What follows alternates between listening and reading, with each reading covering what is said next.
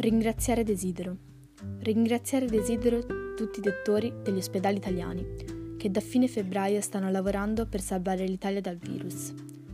La speranza di tornare alla normalità, la speranza di tornare sui banchi delle scuole, la speranza di tornare a viaggiare, la speranza di riabbracciare i nostri cari. Passare 24 ore su 24 chiusi dentro quattro mura è difficile, ma bisogna farlo per il nostro bene e per quello degli altri.